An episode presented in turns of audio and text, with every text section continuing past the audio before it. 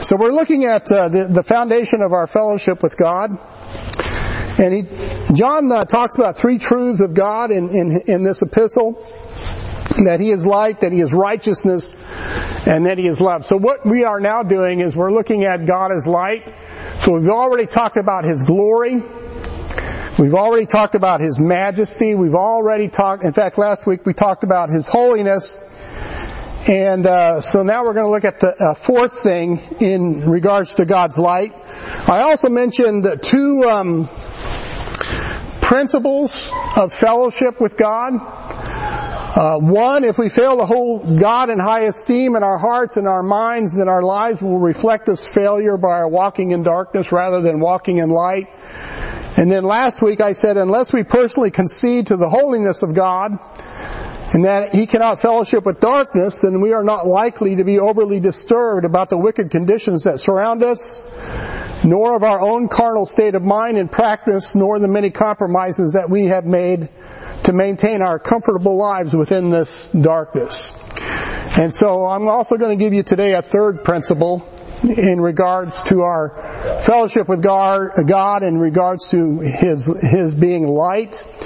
And so the fourth thing, this will be on your study guide, uh, God is in, God is in, His light is in reference to His self-revealing nature. His self-revealing nature. So, I guess you could put His revelation of himself. So that'd be the fourth thing, fourth thing about God is light. And it's the, it's the nature of light to illuminate and reveal. So also it is the nature of God to reveal himself to his creation. He, he makes himself known to men. He makes himself known to men. Whether or not men are aware of this or not, he is always making himself known to men, and we're going to talk about that. In Deuteronomy chapter 4 verse 29 it says, But if from thence thou shalt seek the Lord thy God, he says, thou shalt find him. If thou seek him with all thy heart and with all thy soul. So it's not like God is hiding somewhere. It's not like God is squirreled up in a cave somewhere and you've got to go search him. He's, he's there. He's there. What is the, what is the problem? It's the problem of the heart. It's the problem of the heart. John chapter 1 verses 17 through 18 says, For the law was given by Moses, but grace and truth came by Jesus Christ. Then he says in verse 18, No man hath seen God at any time, the only begotten Son, which is in the bosom of the Father, he hath declared him. He hath declared him. Uh, this word declare in, in John 1.18, uh, he hath declared him, he, Jesus, hath declared him the Father, means to unfold before the eyes of others for those eyes to see. Okay? So Jesus unfolded through his teaching, he unfolded through his life, and he made known to others the Father. Okay? He made known others the Father by his teaching and, and by his life. The Word, which was in the beginning with God, became flesh, and by His teaching and by His life, He revealed the Father before men. That's what He said in John 14, 7 through 9. If ye had known me, ye should have known my Father also. And from henceforth you know Him and have seen Him. Philip saith unto Him, Lord, show us the Father, and it sufficeth us. Verse 9, Jesus saith unto him, Have I been so long time with you, and yet hast thou not known me, Philip? He that hath seen me hath seen the Father. So Jesus Christ came and revealed the Father to men. And it's this truth, this very truth about Jesus Christ, that God, uh, that Christ is God manifest in the flesh, that the Gnostics deny, and they seek to disprove it or distort it. They seek to disprove it or distort it. Um, Jehovah's Witnesses, Mormons, you know, a lot of folks out there are, are, distorting this truth about Jesus Christ. In fact, a sure way to identify a Gnostic is to ask them, what is it that you believe about Jesus Christ? That's a sure way to, to pinpoint a, a, Gnostic. And if they hem and haw and they begin to give you this big long dissertation of this and that and well, chances are you're dealing with a Gnostic.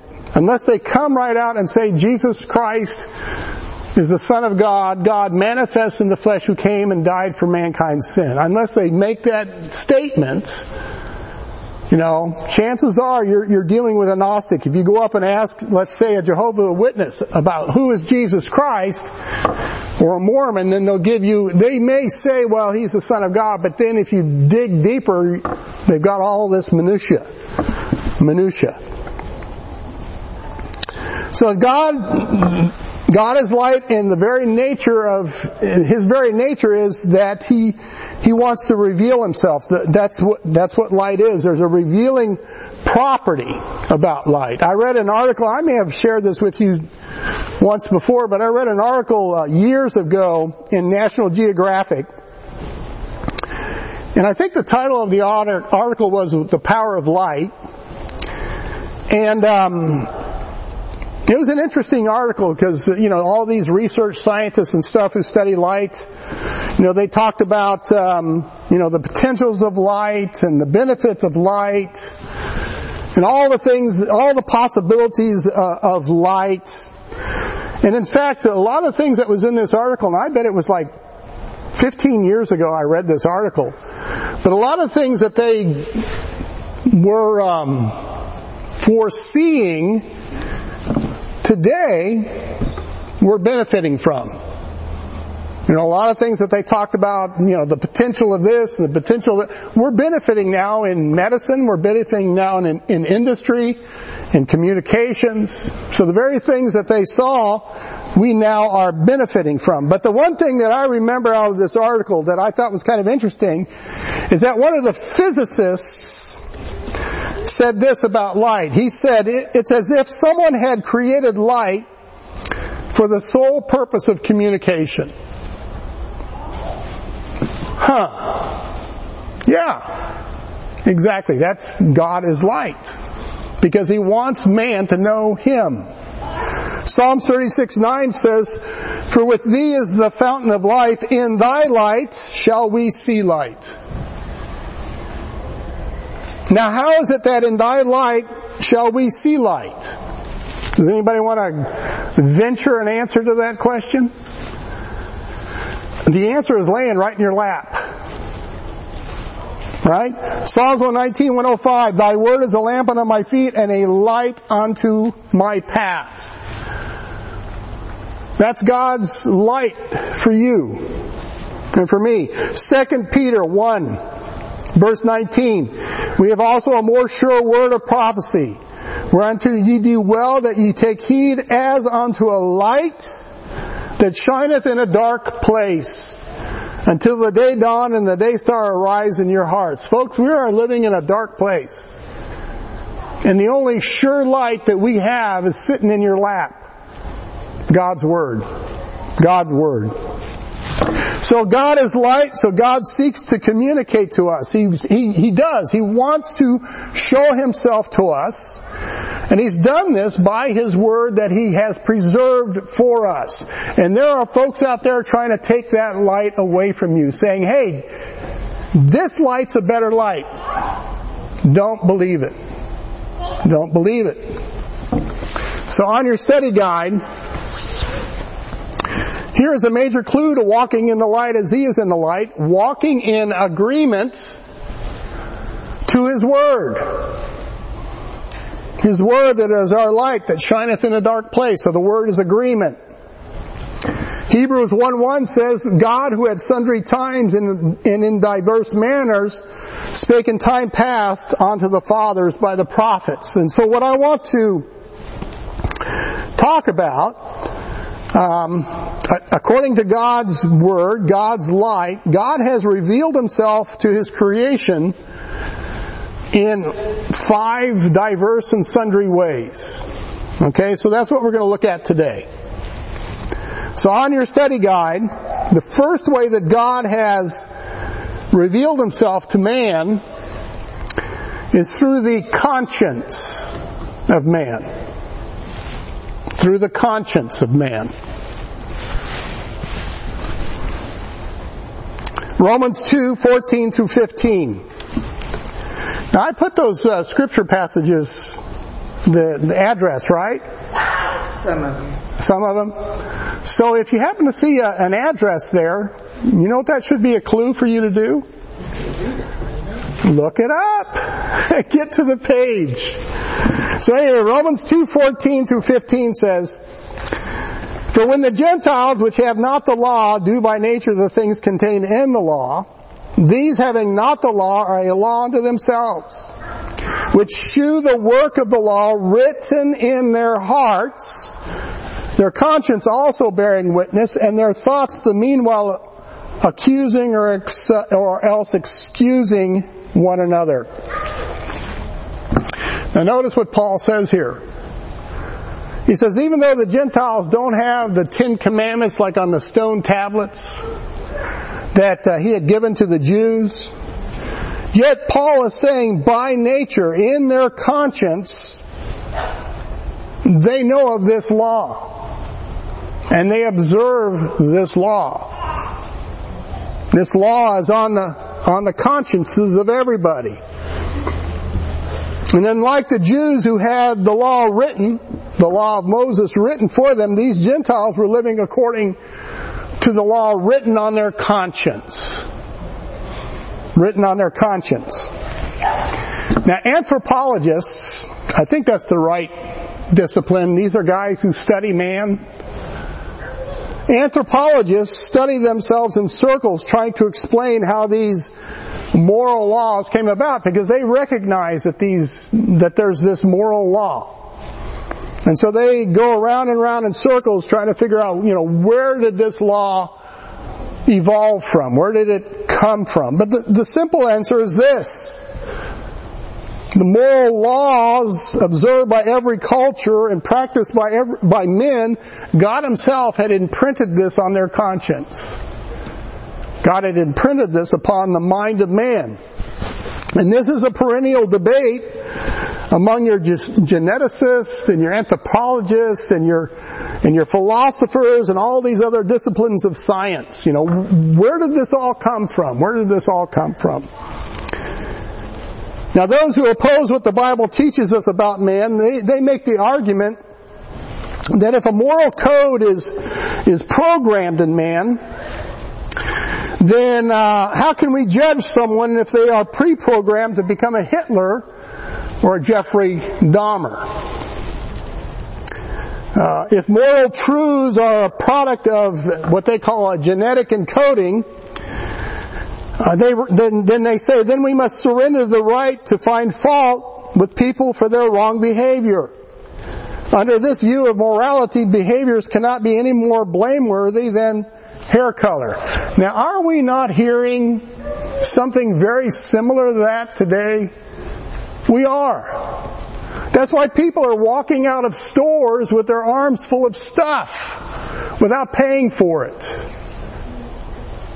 There's this, there's this concept today that, oh, they can't help themselves and so we defund the police and all this other craziness is going on.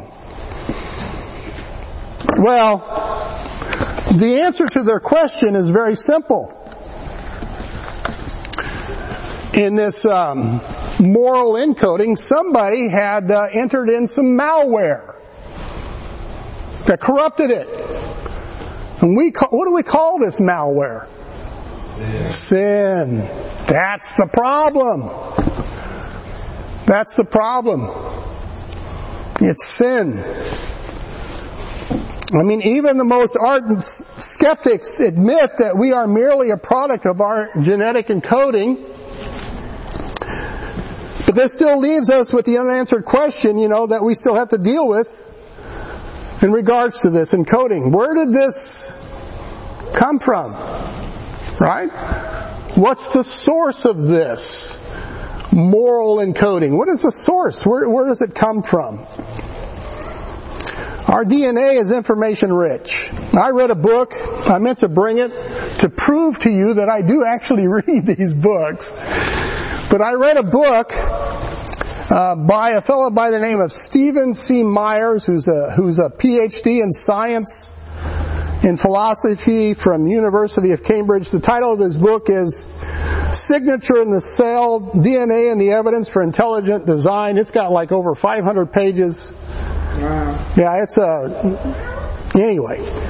Uh, he, he, he states, he rightly states that there isn't a single example in the history of the universe in which information has come from anything other than an intelligent source. Okay?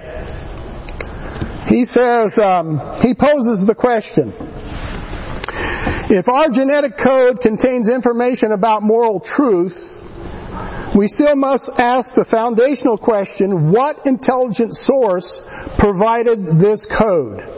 All code requires encoders. Well, we know who the writer of that code is, don't we?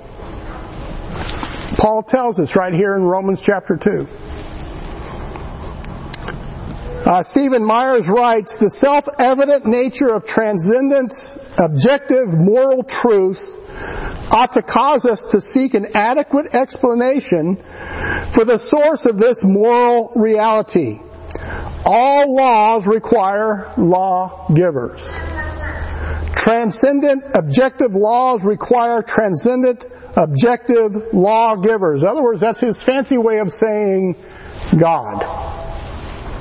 Evolutionary genetic processes, that's what your anthropologists and all these other guys are clinging their hopes on. Evolutionary genetic processes are clearly, clearly an insufficient explanation for the moral reality we recognize and experience as humans. So this moral law did not evolve. It was encoded. It was, like Paul says, written on our consciences. Now, of course, that's how materialistic scientists want to approach it. They want to say we evolved to this. But what they leave out is that God is a composite He's made up of a, he's a, he's a composite creature. He's got, yes, a body, but what else does he have? A spirit and a soul. So man is a spiritual entity, whether these guys like to admit it or not. We, we are spiritual beings encased in a material world, is what we are. Man knows right from wrong. Because of this, and I'm going to use our word, this divine encoder. Because the divine encoder had written on upon our consciences that it's wrong to murder. That it's wrong to steal, that it's wrong to lie, that it's wrong to cheat. It's wrong to dishonor your parents. They, they just know this. What was written on the stone tablets is universal on the consciences of all people. Everywhere. Even a child, like my little granddaughter, even a child knows when she has done something wrong. Nobody's taught her. I mean, how many times have you seen a kid especially on AFV, you know, their faces are covered in chocolate. Little Billy, were you in the chocolate? No. Where did they learn to do that? That's that malware.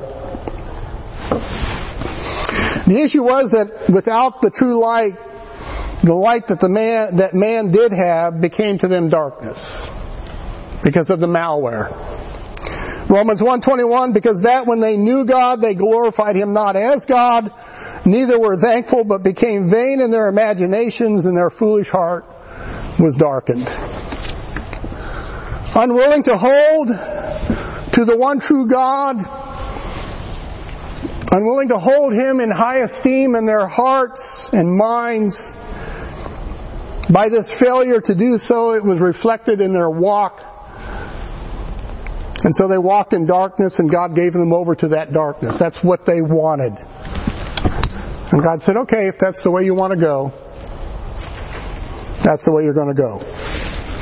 Romans 128, and even as they did not like to retain God in their knowledge, God gave them over to a reprobate mind to do those things which are not convenient. He couldn't convince them otherwise. And so he said, okay. What is a reprobate? That's someone who fails the test. That's someone who, who's unapproved because they failed the test. And what was the failure that brought them to this place? They did not like to retain God in their knowledge. They did not like to retain God and they chose their knowledge over knowing God, just as the modern amoral Gnostic is attempting to do today. Choosing to reject the source of the true light that is God, not willing to concede to the holiness of God like we studied about, God gave them over to a reprobate mind that led to spiritual and moral uh, corruption. That's that's where we're at today. John 3:19 and this is the condemnation that light has come into the world and men love darkness rather than light. And that's the problem. That's the issue. They become comfortable in the darkness and because they're comfortable in the darkness they hate God who is light. The second uh, way that God had revealed himself is through the desire to worship. The word, the word is desire. Number two, through the desire to worship. Acts 17, 22 through 23. Then Paul stood in the midst of Mars Hill and said, Ye men of Athens, I perceive that in all things ye are too superstitious. For as I passed by and beheld your devotions, I found an altar with this inscription, To the unknown God, whom therefore ye ignorantly worship, him I declare unto you. In every culture that these guys, these, I call them muckrakers, in every culture that these guys have dug up, there is evidence of uh, worship of some deity, of something of, of something or someone greater than themselves. Every culture. Every culture. Uh, one one uh, book I read, it said uh, spiritual beliefs can be dated back to the middle Paleolithic age or Stone Age. That's the fancy word for Stone Age. Uh, some 300,000 years ago, at this time, evidence has been found that early man began to ritually bury their dead with grave goods such as tools and food and weapons and extra clothing and with deliberate care suggesting a belief in the afterlife. Okay, that's out of this book from this guy. So, so 300,000 years ago, according to their timeline, there was this concept of an afterlife. Another, another, another one, uh, another fellow said, um, in the Tsodilo Hills of Botswana, South Africa, dating back some 70,000 years, 30,000 years earlier than any site found in Europe, there's a cave where evidence has been found of some form of worship to a deity. In this particular cave, there is a large rock shaped like a serpent. And there is evidence that this rock-like serpent was worshipped by the inhabitants of that area. Now, isn't that interesting? Isn't that interesting? Uh, you know, what's really intriguing is that on every continent where there's been a major civilization, there has been, uh, from, from North and South America all the way across the world to, to, to the farthest end of Asia, there has been serpent worship. Serpent worship of some form, of some shape. On every continent, wherever, wherever there's a civilization, there has been serpent worship. Now why do you think that is? Yeah. Yeah. Isn't that what, isn't that what, um, Satan's desire was? To be worshipped? Say something? Yeah, just real quick, you know, St. Patrick's Day, we all think about St. Patrick's Day driving the snakes out. Yeah. He actually went there to destroy the sect of people that were worshiping. Yep. Yep. Yep. Now, what do you think is the most prominent object worship in all of these cultures? The sun. Absolutely right, the sun. The sun is the most prominent object of worship in all the cultures because they look at the sun as the source of light and life on earth. Hmm. Just short of the very one that they didn't want to retain in their knowledge. Right? Right? Uh, number three. And this kind of ties in through an awareness, awareness of God. Awareness of God.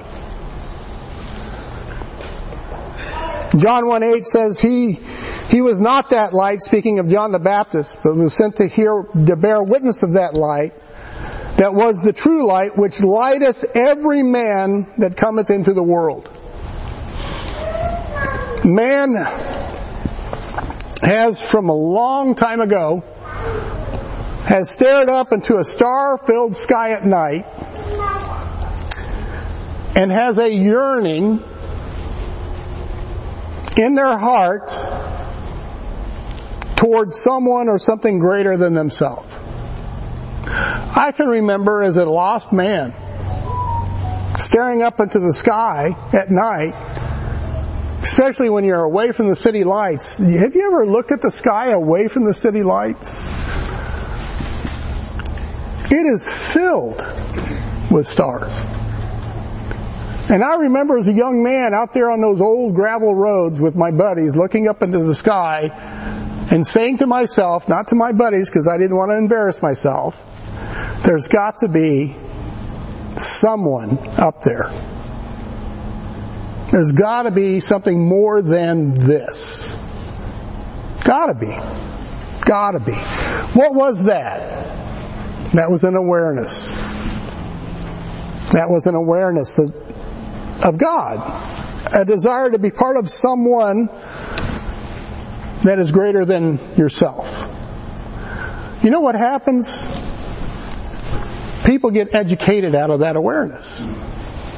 That's what your Gnostics all, that's what they do. They educate that awareness out of you. And also, Jeff, you look like what you're talking about. You look at all that and you, you think it's like there's no way this happened by accident. Yeah. This wasn't just a bunch of dust that, Yeah. that, be, that exploded into Yeah. Each one of those. Yeah, I, I, I read another book uh, years ago, and one of the things that he pointed out, and he was a, what do they call him, an astrophysicist. He's the one who studies stars. He says out of all the sciences and disciplines, he says the one science, the one discipline that you'll find most of your folks who kind of question maybe there is a designer is folks who study the stars. Folks who study the stars. Because yeah, it just kind of it all works in a certain certain way. Yeah, order is a good word, isn't it? so anyway, Socrates, the Greek philosopher, he often referred to God singular rather than what was popular in his day, gods. And that's what got him into some trouble. And um, in fact, Socrates himself reported being guided by an inner divine voice, the Logos. The Logos, uh, or right reason. Okay? In the beginning was the Word, and the Word was with God, and the Word was God. That word is, that word, word, is the Greek word logos. L-O-G-O-S. Okay? But I need to make a distinction here. Okay? Uh, when John uses the word logos, he's not using it as the Greek philosophers understand uh, the word logos. It's not the same. And I'll explain to you the difference. In Greek philosophy, the term logos is taught that it is the principle of reason or order immanent in the universe, the principle which imposes form on the material world and constitutes the rational soul of man. Uh, this reason is what they perceive as the word logos. Now, stop and think a minute. If you're paying attention, we hear this kind of verbiage today about what? The, okay, the earth, the environment. How about the universe? The universe, right? Um, we always, you know, we'll, we'll hear something like, um, um, the universe has a plan. Or the universe will work it all out. And these are just quotes that I've taken from movies. Alright? That are popular. Um, or uh, the universe has a much bigger plan for you and it will all work out for good. So whenever you hear a lost person say, well, it'll all work out for good, you know what they're referring to? The universe. The universe. The universe. Now John, he uses the word logos, the Greek word. I mean, he wrote his gospel in Greek.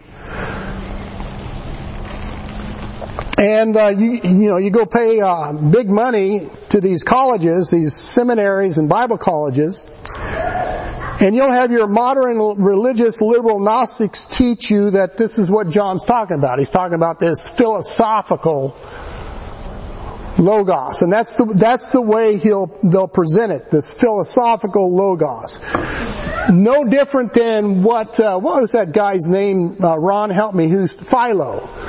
Who first started introducing philosophy into religion, followed by Origen, and and then uh, who followed Augustine, Eusebius. Eusebius. Yeah. So that's where it all came. So that's you're getting the same old refried beans. Okay? Uh, the true background of John's thought and language is not found in Greek philosophy, it's found in Hebrew scriptures. Alright, the word of God in the Old Testament denotes God in action. Especially in creation, right? And God said, let there be light, and there was light. That's the Word of God as well as in Revelation. Thus saith the Lord. Okay? Or in deliverance, Psalms 107:20, He sent His word and healed them and delivered them from their destructions.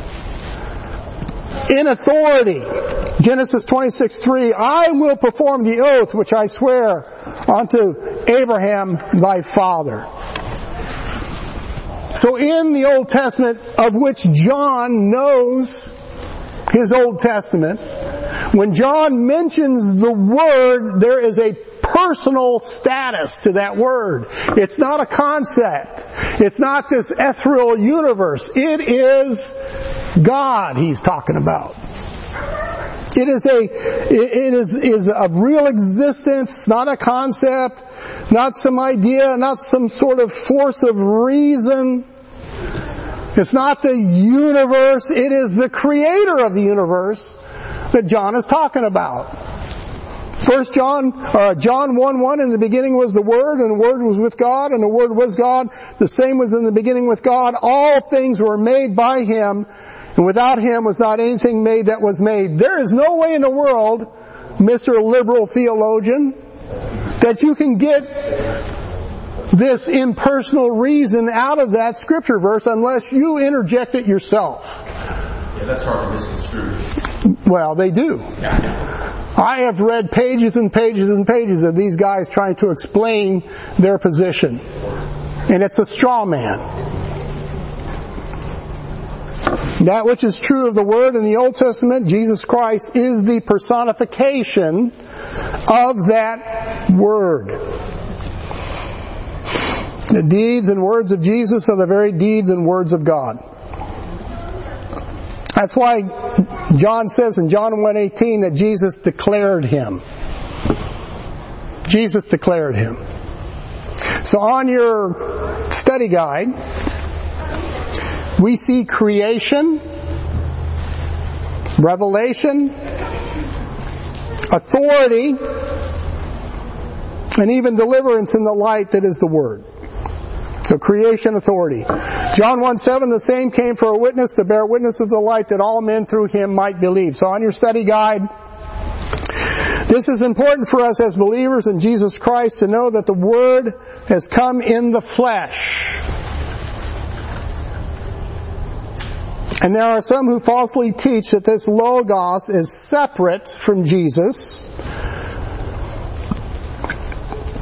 And it is the Logos or force of faith that is to be preached and not Jesus Christ. And that's what you get from your Word of Faith, Joyce Myers and Copeland's and all these other guys. So what are the answers here? Um, flesh, separate, force. You know, why do you think Star Wars and The Force Be With You have such an appeal to our culture? And still does. It's because of this concept. Because they don't want to retain God in their knowledge. You know, it's a lot easier to get along in life with this impersonal force. Uh, force. Why is that? Because, well, we're not really accountable to this impersonal force, are we? John 1.18 says, No man hath seen God at any time, the only begotten Son, which is in the bosom of the Father, he hath declared him. So in the visible Jesus, the Word, the invisible God, is brought forth to view. And you, you find this awareness of God in all civilizations everywhere. Everywhere. I remember one time watching um, Jacques Cousteau, and he went down to the very tip of South America, to those um, um, Indian those Indian tribes down there. And uh, Jacques Cousteau thought he was going to be real smart, and he went up there and found this man in the village and, you know, he kind of laughed and he said, you know, he, he said to this, this Indian fellow, because he, he thought this man was so remote from civilization, you know, he said, uh, you know, where do you think all this came from, blah, blah, this and blah, blah. And what Jacques Cousteau was expecting to hear from this man is, well, it just happened. Well, the man said, well, God put it together. Well, where did you get that idea? Who taught you that? He says, nobody taught it. It's just, it's just obvious. you know, so I thought it was kind of cool. Uh, so number four. I'm dating myself as Jacques Cousteau, aren't I? Number four, through his creation through his creation. Uh, Romans 1, 19 through 20. Isn't it funny how they're really attacking God as creator in schools, colleges, universities? Romans 1, 19 through 20, because that which may be known of God is manifest in them, for God hath showed it unto them. Again, He's revealing Himself. God is light, revealing Himself. For the invisible things of Him from the creation of the world are clearly seen, being understood by the things that are made, even as eternal power and Godhead so that they are without excuse. Now there's a whole different kind of teaching right there as far as the invisible things from Him are seen in the visible things, but we're not going to get into that. That would take me another three or four months, the way I go. Now in his book, uh, Michael Denton wrote a book, Evolution, a Theory in Crisis. And uh, he comes to this conclusion after researching and looking at all the arguments and evidence of evolutionary natural selection. And he writes, it would be an illusion to think that what we are aware of at the present is any more than a fraction of the full extent of, this is his words, biological design. Biological design. He goes on, he says, in, in, in, practically every field of fundamental biological research, ever increasing levels of design and complexity are being revealed at an ever accelerating rate. He says the credibility of natural selection is weakened, therefore, not only by the per- perfection, not only by the perfection we all have already glimpsed, but also by the expectation of further, as yet undreamt of depths of ingenuity and complexity. Now pay attention to the language he's using here. He says, to those who still dogmatically advocate that all this new reality is the result of a pure chance, one can only reply like Alice, incredulous in the face of the contradictory logic of the Red Queen, in Alice in Wonderland, Alice laughed, there is no use trying, she said, one can't believe impossible things. I dare say you haven't had much practice, said the Red Queen. When I was your age, I did it for half an hour a day. Why, sometimes I believed as many as six impossible things before breakfast. Now, to my understanding, when Michael Denton wrote this book, and I, I, read all the way through the book, and I read his conclusions and his summaries, when Michael Denton wrote this book, he was not a professing Christian. And from my understanding, he was not a Bible believer. But what Michael Denton was, is, was that he was a research scientist honest enough to admit the possibility of design. The possibility of an ingenuity behind everything that's around us. Wasn't that like 1972? Something like that. Yeah. It was a while back. I think more importantly, the impossibility of evolution. Yeah, well, remember I quoted that scientist, uh, George Wald. He says, when it comes to the origin of life, there are only two possibilities, creation or spontaneous generation. He said there is no third way. Spontaneous generation was dis- was disproved 100 years ago by Louis Pasteur.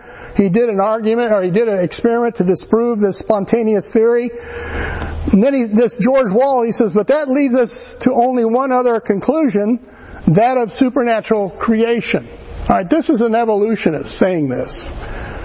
This is what he says. He says, we cannot accept that on philosophical grounds. Therefore, we choose to believe the impossible. That life arose spontaneously by chance. You see what they're doing. They are ignoring the light for their own light. In his book, A Brief History in Time, Stephen Hawking wrote, it would be very difficult to explain why the universe should have begun in, in just this way except as the act of a God who, int- who intended to create beings like us. And from my understanding, he died an atheist. But yet, he makes this statement. He had an awareness in creation. So on your study guide, it's not that the evidence of a creator is not to be found in his creation. It's that man is unwilling to make the connection or unwilling to concede to the truth. They cannot accept it on philosophical grounds. It goes contrary to everything that they stand for. And that's what makes men reprobate. That's where they fail the test. And that they refuse to acknowledge the truth. And choosing their own, what does Paul puts it, their imaginations. Their own truth. Romans 122, professing themselves to be wise, they became fools. And then number five, I'm actually going to get done. Yeah. Number five. And this is a, this is a, I hate the term, this is a no-brainer. What is all of this leading up to, guys? It's kind of where I started. Number five. Through the Word of God. surprise, surprise. Right? Through the Word of God. Romans 3, 4, God forbid, yet let God be true, but every man a liar, as it is written, that thou mightest be justified in thy sayings and mightest overcome when thou art judged. Through his revelation, his word, both living and written, both are called light You know, Jesus Christ and the written word. From this light we learn that God is pure, He's glorious, majestic, good, and He desires to have fellowship with man. In the garden, who hid from who? Exactly. In the garden, who was searching for who? Exactly. But another light, a lesser light has been introduced into this relationship. Someone has programmed malware in this whole situation. Isaiah 8:19 through 20 and when they shall say unto you, Seek unto them that have familiar spirits, and unto wizards that peep and that mutter, should not a people seek unto their God for the living, to the dead, to the law, and to the testimony? If they speak not according to this word, it is because there is no light in them. I am spending all this time on this because I'm wanting to warn you about the amoral Gnostic that's out there today. Not only in the secular, and we're so, you know, we're so quick to, to find out the secular Gnostics, but it's the religious Gnostics in this latter period of the Laodicean age that is so influential. And we as believers suck it down like it's sweet tea. On your study guide, herein lies the issue. Men, whether lost or saved, harbor a love for the darkness. We do. We do. Though God, who is light, has communicated to man through his creation, his prophets, and the Word, through this awareness and his conscience, sending his only begotten Son to, to die on the cross. You know, we think of the lost loving darkness, but let me tell you something, guys. The we, you and I, we also have a love for darkness. We do. We have a love for darkness, and that's the issue. That's what gets in the way of our fellowship with God. We have to be honest about ourselves in this loving of the darkness, and we have to be willing to confess this about ourselves. This love of the darkness. It's the spirit of a contrite and sincere heart that God will always respond to. He'll always respond to it. Isaiah 66, 2 says, For all those things hath mine hand made, and all those things have been, saith the Lord, but to this man will I look, even to him that is of a poor and contrite spirit, and trembleth at my word. God desires to have fellowship with his people. That's not the issue. The issue is, is how much do God's people desire to have fellowship with God? Are you willing to confess the love of, of, of, the darkness that you have? And are you willing to repent of that love? Because that's the only way we're going to know the joy of fellowship with God that is light. The only way. And that's true of all of us. That's true of all of us.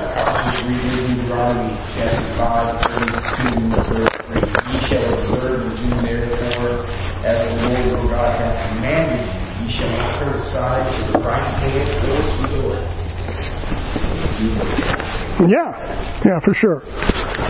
So we're gonna next week or next time when we get together, we're gonna look at we're gonna look at a little deeper. We looked at God as light, and we're gonna look at the darkness.